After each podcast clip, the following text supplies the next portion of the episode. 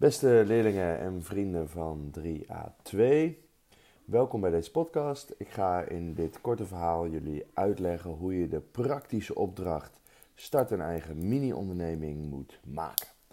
We beginnen met de inleverdatum. De inleverdatum zal zijn op vrijdag 3 april voor middernacht. Dus dan weet je dat alvast. Nou, wat gaan jullie maken? Jullie gaan een verslag maken en dat gaat eigenlijk over het feit dat je je eigen onderneming gaat beginnen. Dus alle onderwerpen die je tot nu toe hebt gehad met economie gaan de revue passeren. Eigenlijk alles uit hoofdstuk 1 tot en met 5. Nou, je hoort mijn zoon Nick op de achtergrond. Die geeft ons een beetje coaching en sturing. Dus dat is ook belangrijk hè, hierin. Nou, gaan we even kort lezen wat er staat. Dus als je nu even de praktische opdracht voor je zou willen nemen, dan kun je maar even pauzeren. Hè? Dat zou je de les ook graag willen, maar nu kan het echt. Druk even op pauze. En dan gaan wij de praktische opdracht bekijken. Ik denk dat je hem nu voor je hebt. Je kan hem vinden op de ELO of op Google Classroom. Daar staat hij allebei. En wat gaan we doen? Nou, de opdracht bestaat uit vier kleine opdrachten. Nou, eerste opdracht gaat over het bedenken van een product of van een dienst. Je gaat dus een product of een dienst bedenken dat jij gaat uitbrengen, dat je gaat produceren. Creatief onderdeel. Bij het tweede onderdeel ga je aan het werk met het maken van de investeringsbegroting. Die kennen we allemaal uit hoofdstuk 4. De Swarma tent, die opdracht, die werd opgezet. En die man die had een investeringsbegroting gemaakt. De eerste paar bladzijden van dat hoofdstuk kun je precies zien wat dat is. Daarnaast maak je ook het financieringsplan en een resultatenbegroting. Nou, hier hebben we al een proefwerk over gehad. Althans, de meeste van jullie. En jullie zullen dus weten hoe dit moet. En als je het niet weet, kijk gewoon even hoofdstuk 4 van je boek. Nou, derde opdracht gaat eigenlijk over het onderdeel wat we net aan het behandelen zijn voordat de corona uitbrak.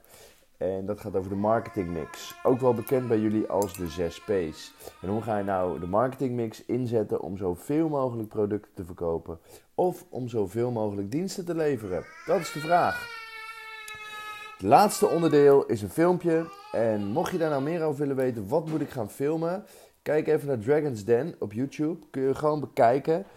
En Dragon's Den is een programma waarin mensen in een minuut of in 30 seconden hun eigen bedrijf moeten promoten, moeten pitchen.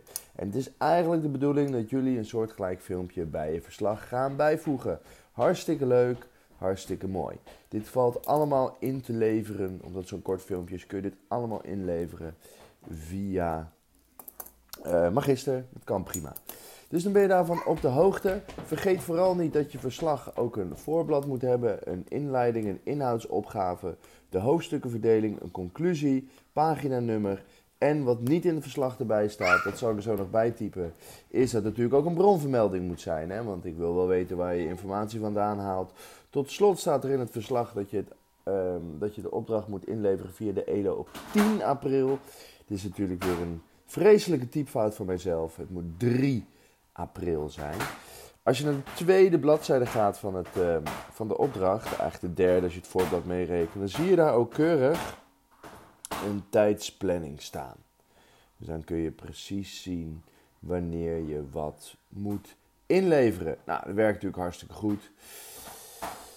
Daarna kun je rustig gaan lezen. Het wordt heel duidelijk uiteengezet wat er precies van je wordt verwacht. En als je dan doorscrollt naar de laatste bladzijde van de opdracht, dan zie jij een beoordelingsformulier.